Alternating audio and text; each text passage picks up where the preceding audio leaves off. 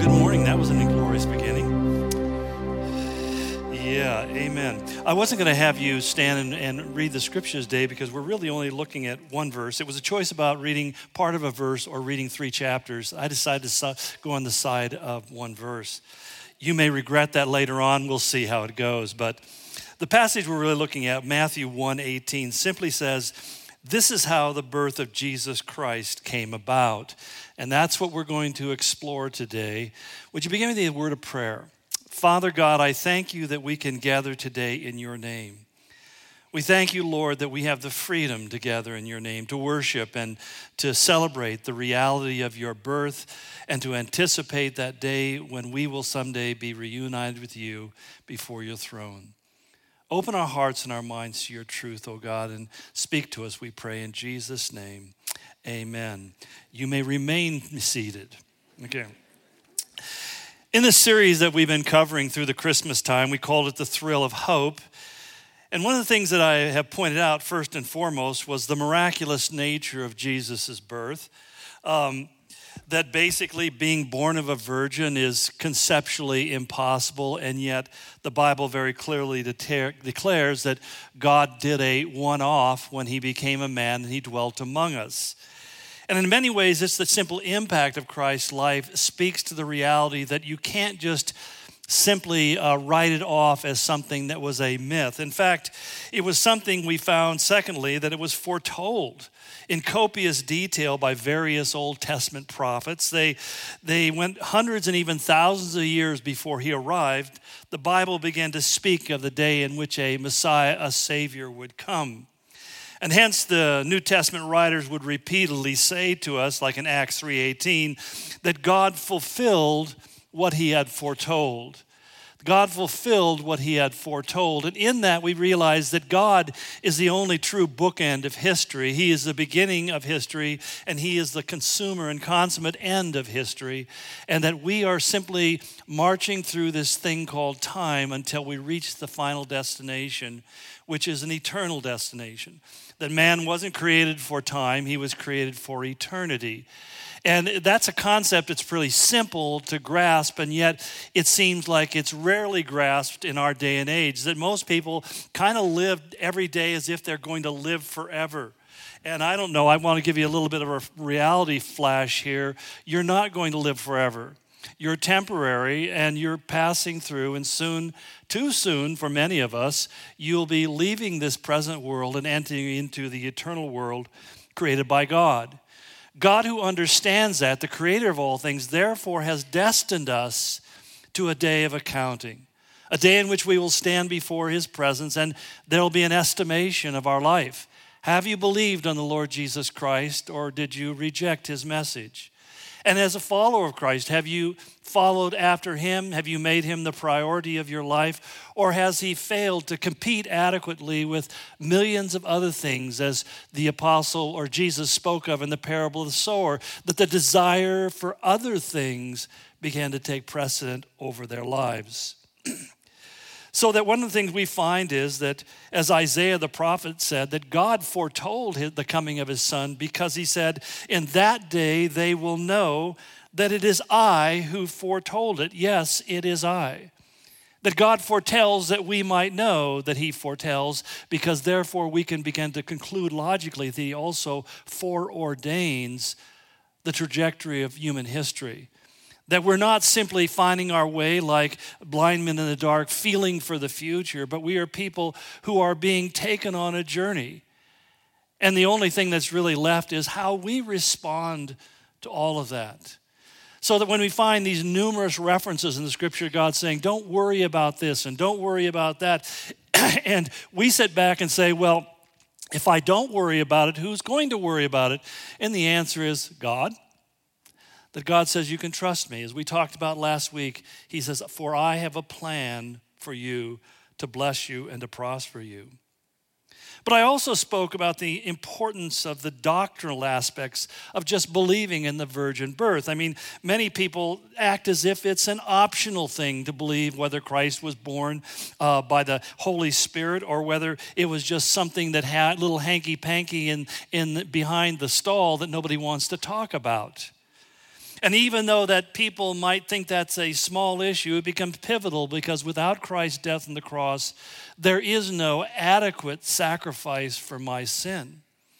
There's a reason that God instituted the idea of the sacrificial lamb. There's a reason why John the Baptist said, Behold, the Lamb of God, which takes away the sins of the world. Because the only way that the world's sins could be removed is by a perfect, spotless, unblemished, sinless sacrifice being offered for spotted, blemished, sinful people like you and me. I know that we would like to flatter ourselves, you and me, from time to time, that somehow we aren't quite as spotted and quite as blemished and quite as sinful as, say, your next door neighbor who kept you up all night because he was partying. But let me break the bad news to you. you are. Because God's measuring stick is not ours, it's not as we would do that we would create all sorts of exemptions. We do it like legislators do. We just create all these carve outs with special exceptions for those we like.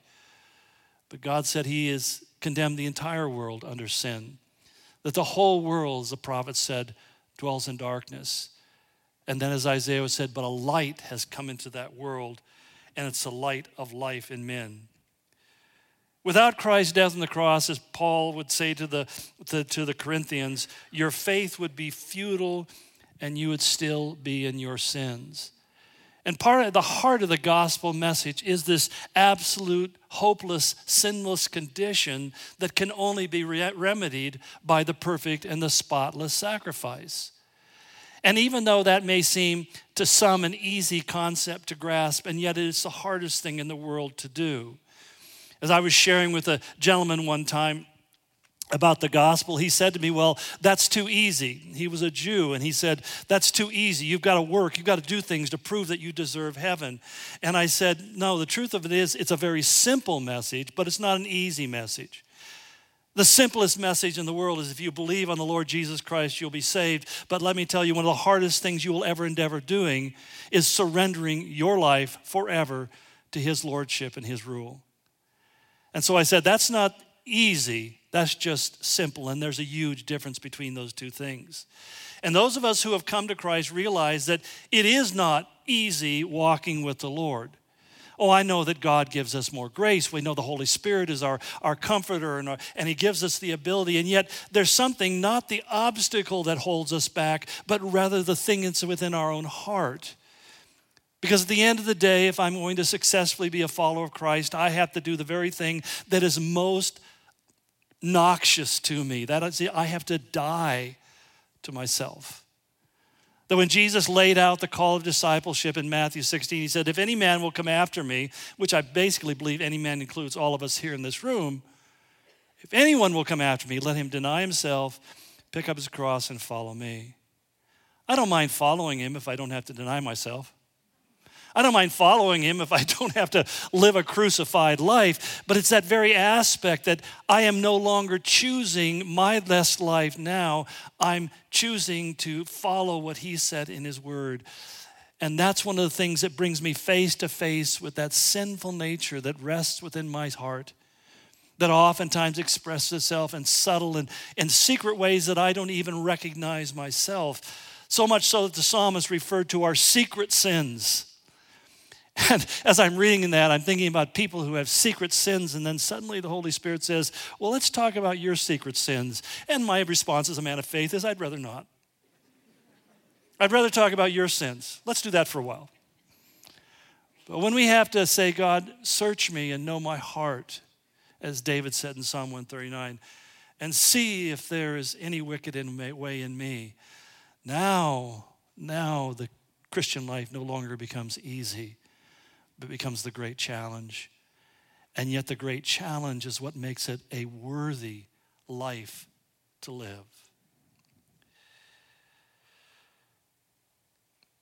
But I think one other thing that, and I want to camp on for a few moments here, is that despite the fact that the prophets foretold, they also, in a way, sort of warned us that when he came, it would be unexpected at least it would be unexpected in his form and his format.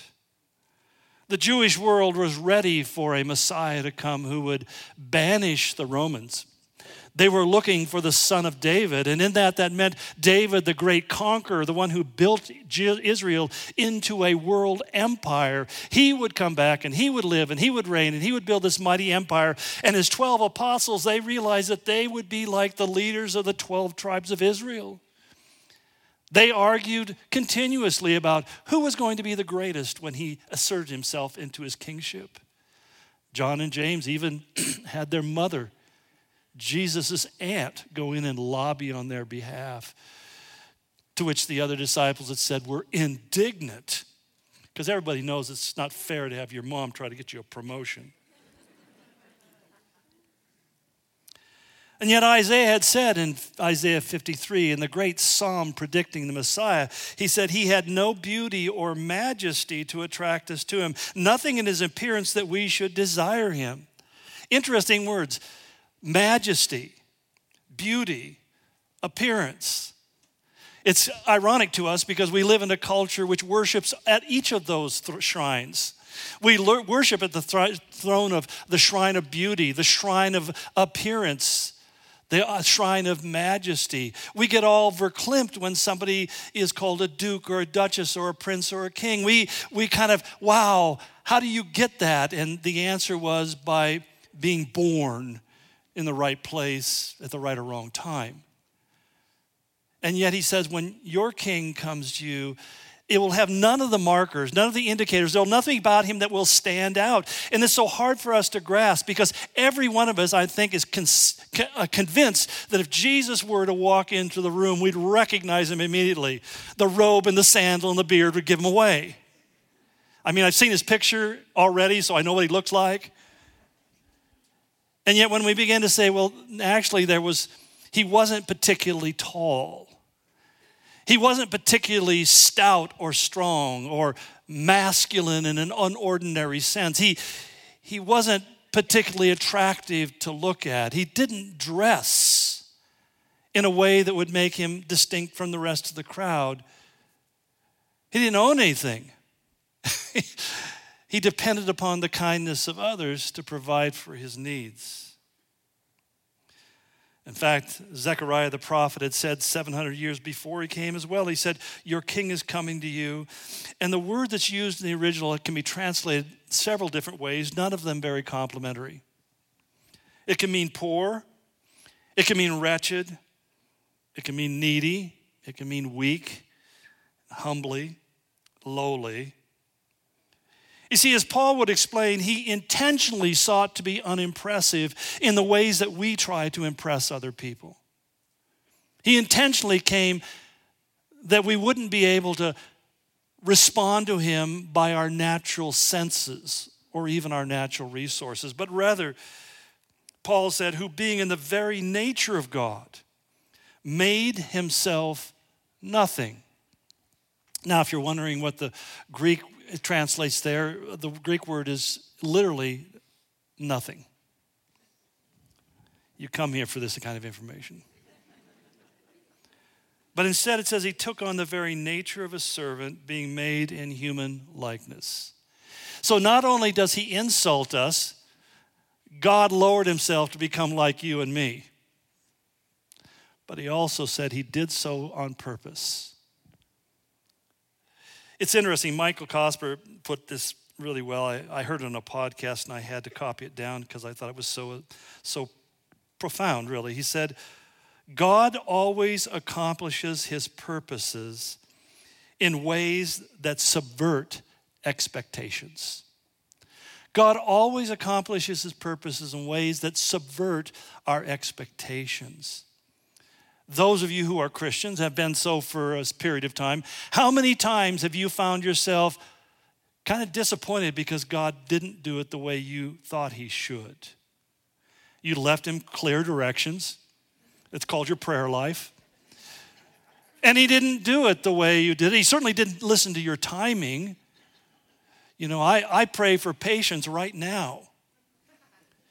And yet, when we find that God sometimes does something so very different than we had anticipated or expected, that he simply, what Cosper is saying is, this is kind of God's trademark.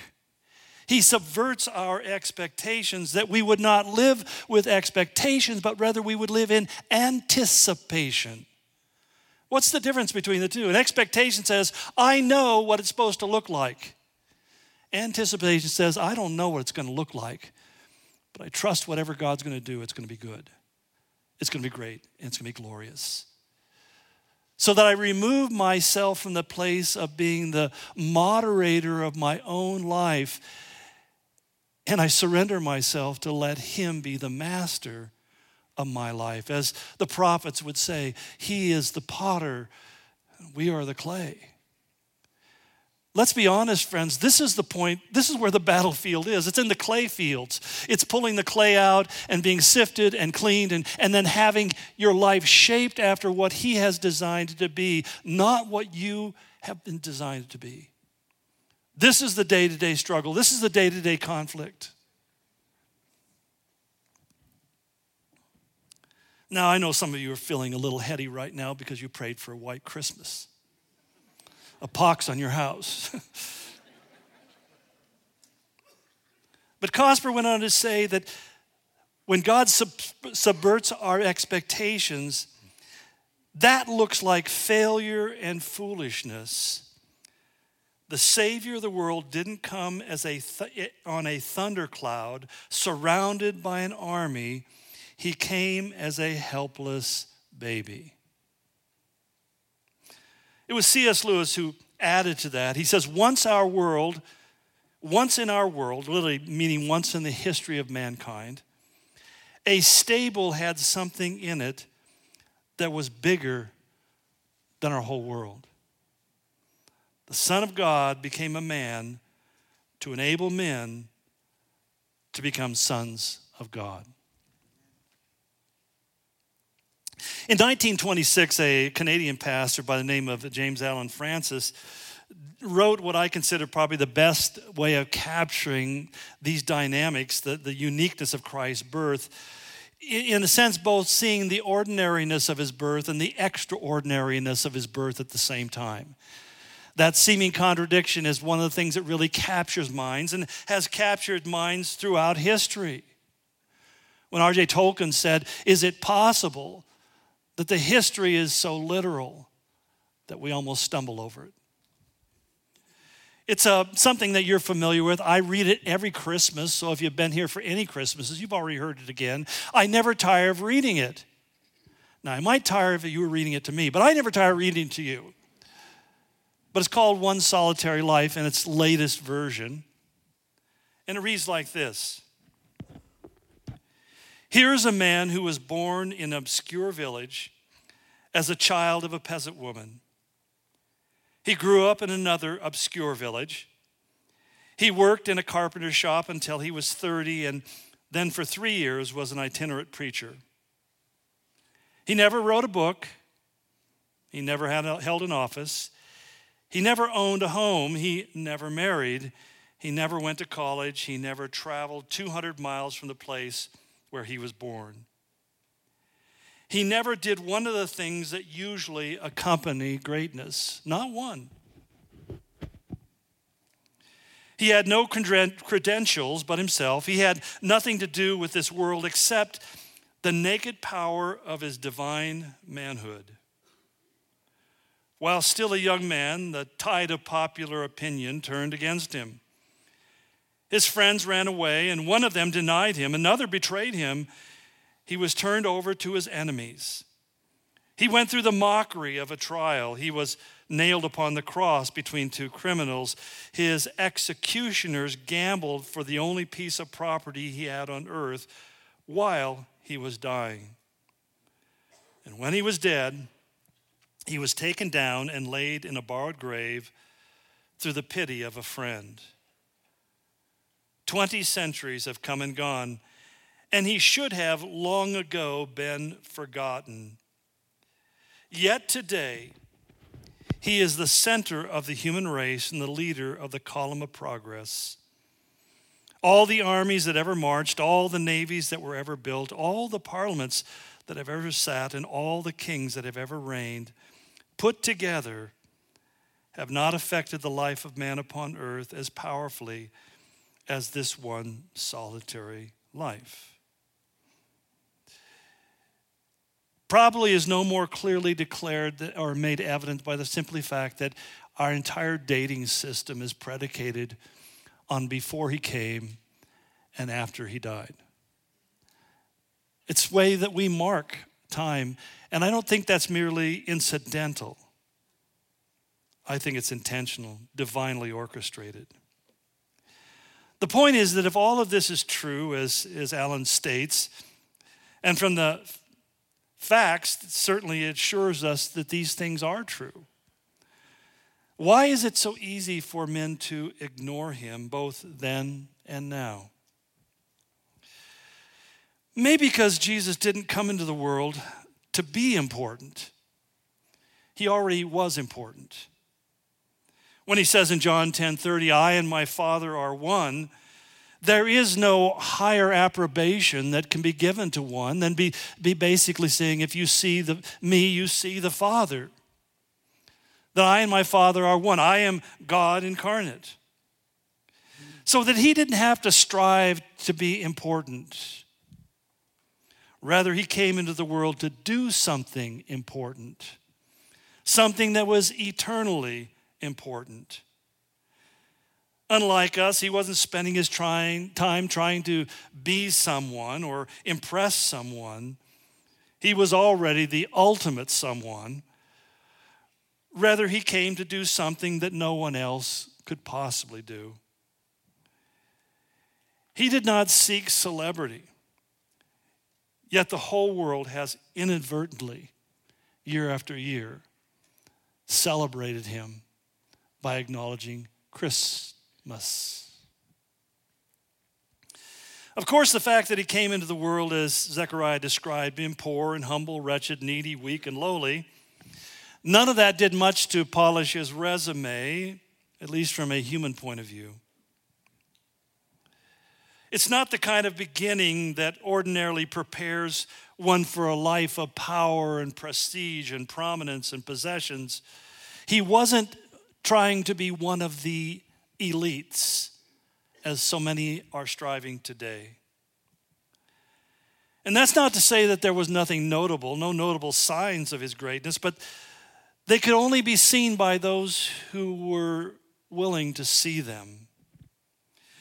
In fact, those signs are quite remarkable, especially when we begin to look at the details and how they are organized, especially if we put it into a chronological sequence. You see, the entire story that's told to us of his birth by Matthew and Luke takes only six minutes to read. Now, you say, How do you know that? Because I spent six minutes reading it yesterday so that I could certify to you. And I wasn't speed reading. But when you read it, you begin to read it as a narrative. When people say, well, it's just full of mythology and, and it's, it's all made up and so forth, it doesn't give us permission to do that. It writes it as if it's recording a historical event. And that's an important thing for uh, textual scholars to understand. They often say that about Genesis. You know, Genesis was basically this mythological description of the cosmos and how it came into being.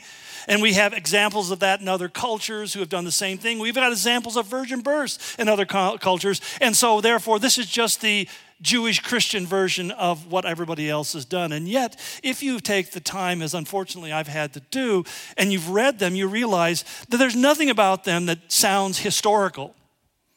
They're not historical narratives. They're so filled with ridiculous stuff unverifiable stuff. They take place in times that don't that they didn't exist in and so forth. You begin to go through all those details and you realize this is clearly something that somebody made up. But when you read the biblical narrative, and especially when you begin to reconstruct it in its chronological and sequential way, you begin to realize this is written down like recorded history. That somebody's trying to communicate a set of facts.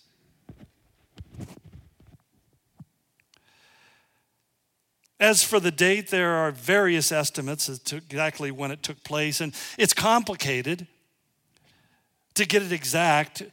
But you see, scholars look at the geopolitical dynamics. Who are the emperors? Who are the kings? Who are the governors? Who were the magi? And what role would they have played in all of this?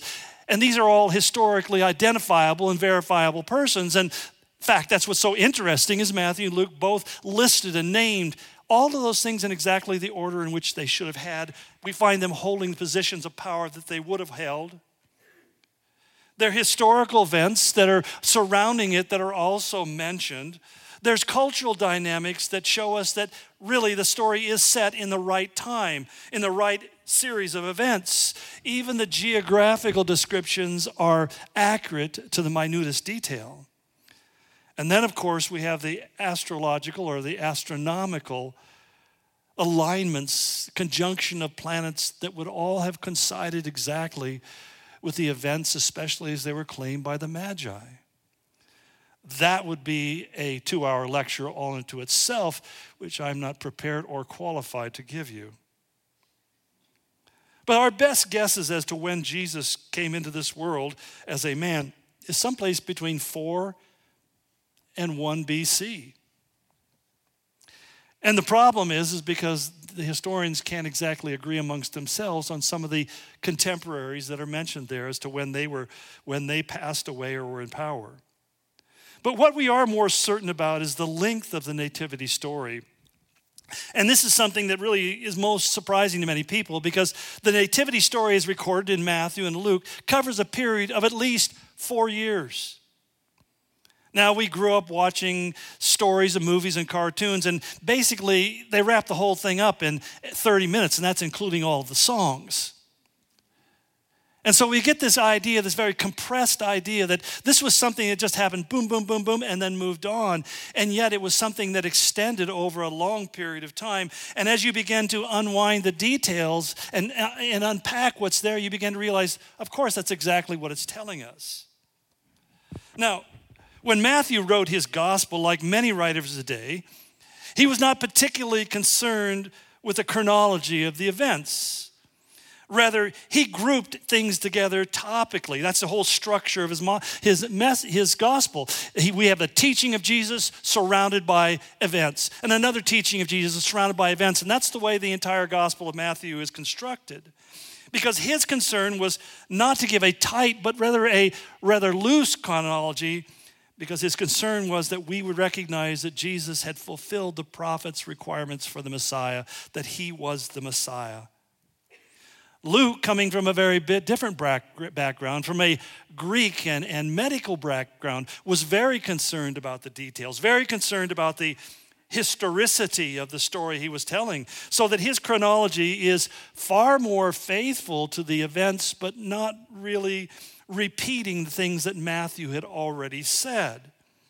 So, what we find is he doesn't tell us anything about the Magi, while he also adds details about Elizabeth and Zechariah, the parents of John the Baptist, the, the shepherds who come, about Simeon and Anna, characters that are not included in Matthew's summarized gospel. But Luke also explained in the introduction to his gospel what he was setting about to do. He said he was going to take those things that were handed down to us, he said, by eyewitnesses. I have carefully, he said, investigated everything from the beginning to write an orderly account so that you may know the certainty of the things which you have been taught.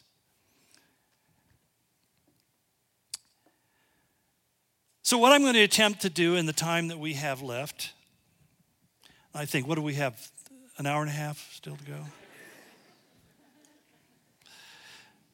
Because of unfair and unwarranted time constraints, I'm going to provide you with a brief summation of the Nativity story in its chronological sequence, and I pray you'll forgive me for my abbreviated style. I don't obviously have time to read through all the text.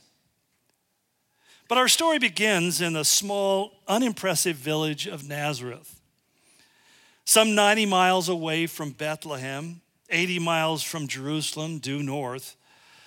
This village was located in a very steep, deep valley surrounded on all sides by the mountains of Galilee. In other words, if you had been taking the main road from that side of the Sea of Galilee down south, you wouldn't have even known that the city of the village of Nazareth was there.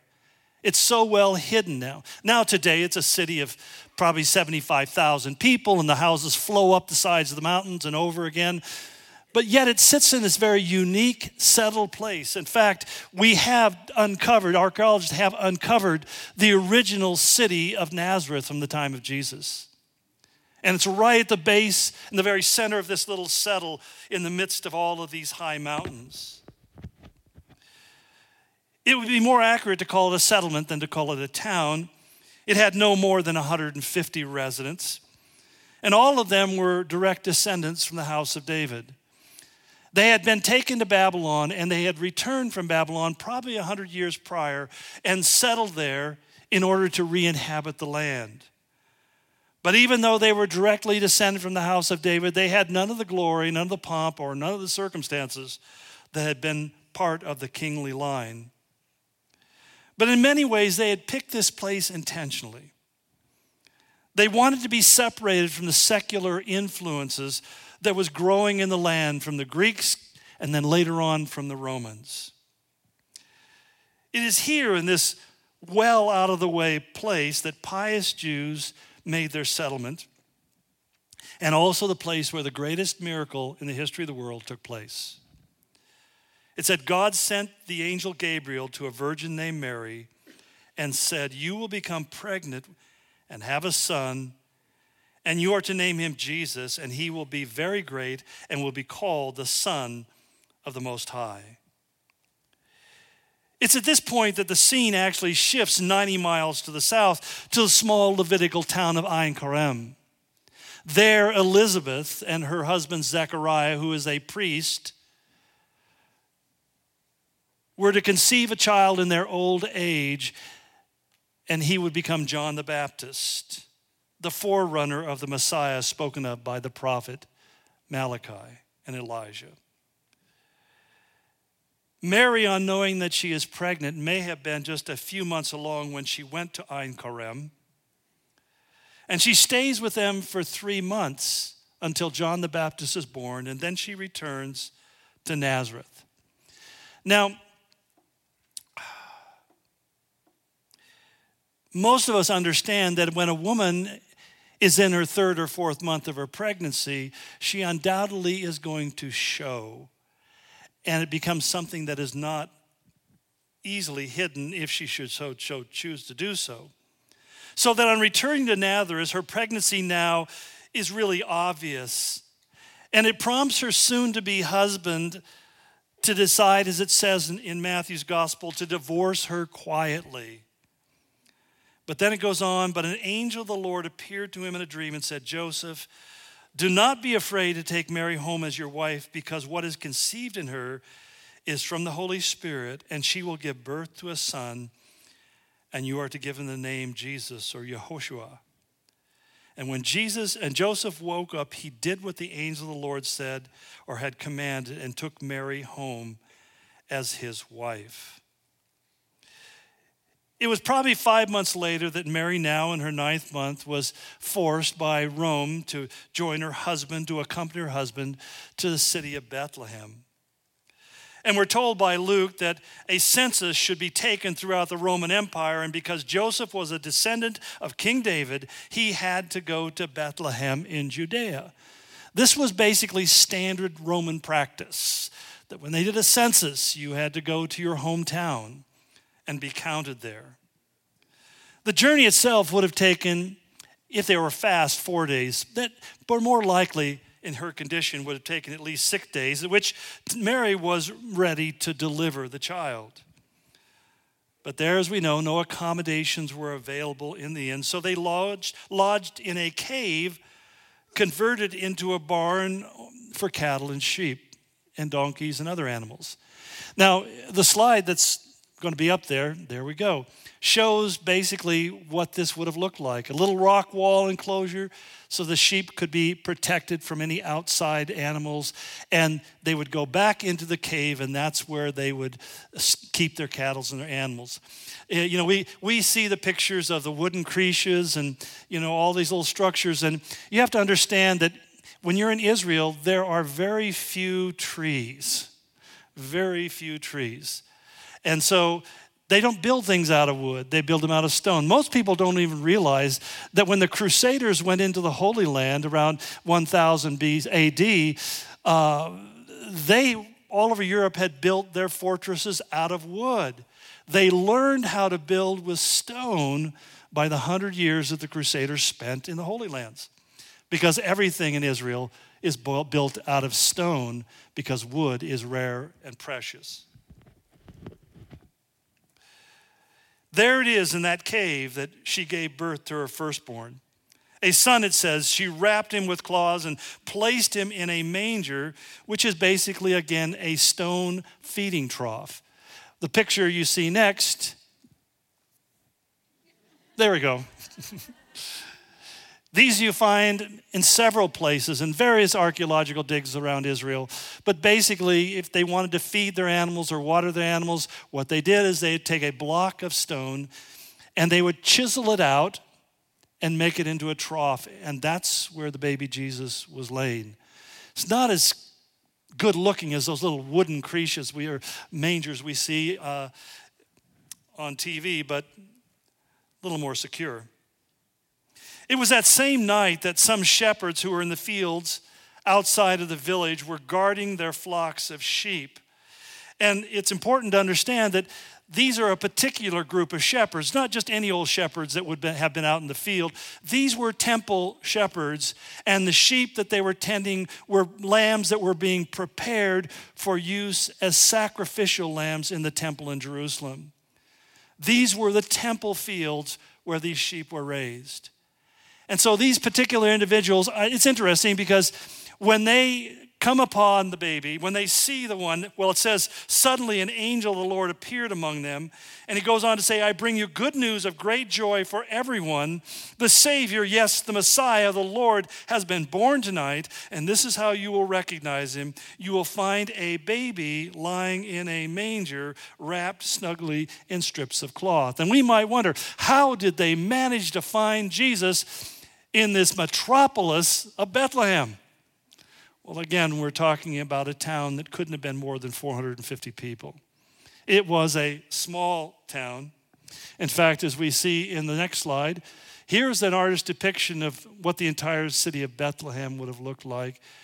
It would have taken a great deal of work to walk into town and find a cavern that had been carved out, made into a manger, and to discover the baby. But finding the babe, just as the angels had said, they told everyone, it says, about this child. And all who heard the shepherd's story were astonished. But Mary quietly treasured these things in her heart and thought about them often. We might wonder, where does Luke get all this information? And the answer is, remember when Luke, when Paul was went to Jerusalem and then he was imprisoned in Caesarea for two years? It's most likely it was during that time frame that Luke had the opportunity to interview people and find out the exact accounting of what had taken place. But it's also interesting, it says these shepherds went and told everybody about what they had seen. Well, who would they have told? They would have gone back to the temple and they would have informed the priests and others in the temple of what they had seen and what they had encountered.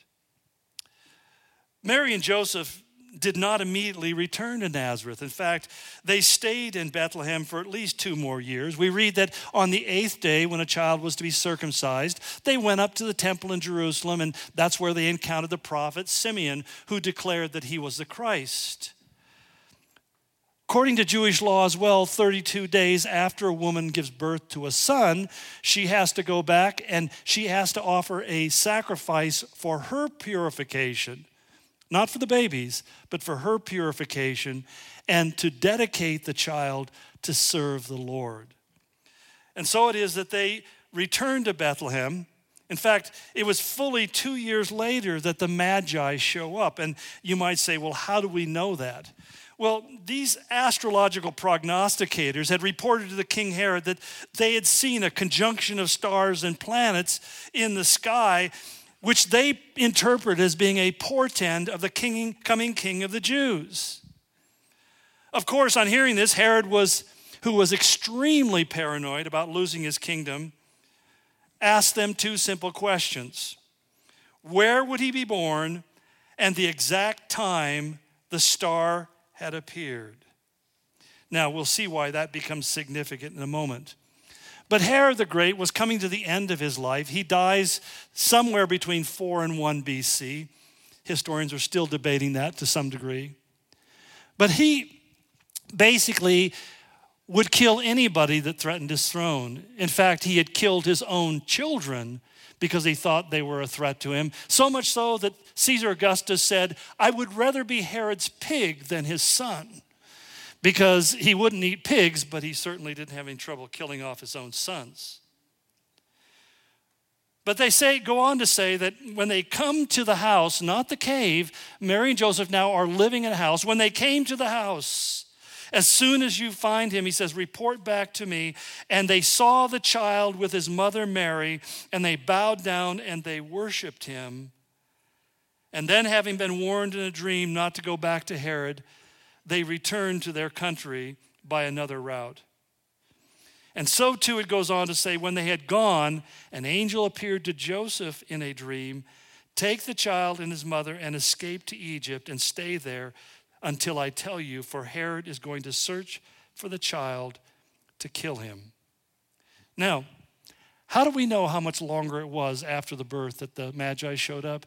Because Herod said, Tell me the exact time and then it says that he ordered that all children two years of age and younger should be executed. One critic made the point, he said, well, if something like that had happened, it would have been news all over the country. Everybody would have been talking about the murder of the innocents. Well, a couple of arguments that counter that is simply, first of all, there were probably not more than four children of that age who were executed which is significant, I agree. But it wasn't like he'd gone in and killed hundreds of kids. This was a small town. But secondly, Herod had done so many dastardly murderous things in his lifetime. This was small in comparison. He had given the order that on his death, after he had he arrested about 500 of the leaders of Judaism, put them in the Colosseum in Jerusalem, and said, When I die, I want all of these people to be murdered so that there will be weeping throughout the kingdom. Because he knew that when he died, there would be rejoicing, and he wanted to make sure that people cried. Uh, fortunately, his heirs didn't obey him and follow through with his, his request. But we find in finding that Herod was going to kill the child, Mary and Joseph went south. They fled into Egypt. And there were many Jewish settlements in Egypt at that time. Again, we're not told exactly how long they were there. But when they finally heard that Herod had died, they returned only to discover that his son Archelaus had assumed the throne. And being afraid of him, knowing he was as twisted a personality and character as his father, they returned to Nazareth, which was a completely different province and outside the reach of Archelaus's legal and military and political authority, so that they would know that they would be safe away from any harm he might do. Luke concludes his nativity story with this simple statement in chapter 2, verse 40. He said, The child grew and became strong, and he was filled with wisdom, and the grace of God was upon him. And we don't hear about Jesus for at least eight more years when he turns 12 years of age and celebrates his bar mitzvah and engages in debate with the theological leaders of the nation. Just one last thought to conclude with, since uh, I have one minute and 33 seconds left, and God forbid that I should waste any seconds. But one last argument about the, the death of the innocents, the murder of the babes in Bethlehem. You know, throughout history, that's been viewed as such a, a dastardly act. How could anybody destroy innocent life for such self serving reasons? And it's all basically a matter of charm. That when we see a baby, we look at it and say, How charming, how beautiful, how lovely. But when a child is still in his mother's womb, it can often go unnoticed. I came across a staggering statistic the other day. That in the last 40 years, not only have there been 63 million babies terminated, have been murdered, taken out of their mother's womb, but worldwide there have been 1.72 billion babies aborted. The 20% of the world's population died before it ever had a chance to leave the womb. I mean, it's a staggering concept. And that's why, as I was contemplating this passage and thinking about the phrase, the birth of the innocents, do we really think that our world is any less evil than theirs was? We live in a terribly sinful, racked world. Do we really believe that God is going to wink at this transgression and not demand at some point an accounting? It's an issue I'm afraid that the church has been complicit in simply by being silent. We've accommodated evil because we don't want to hurt anybody's feelings. And I say that knowing that at least half of you, if not more, have been touched and affected, even been the victim of something like abortion. But there comes a point where we simply can't be silent anymore if we're going to have a clear conscience before God. When we're ignorant, we can ignore things. But when we become aware of something being evil and wicked and wrong, at the very least, the thing we should be doing is praying that God would bring an end to this. Many Christians are hopeful right now because our Supreme Court is debating the issue. With all due respect, I don't trust the Supreme Court. They've been supremely wrong many times in the past. But at the same time, would you pray with me that somehow God would so press down upon their souls.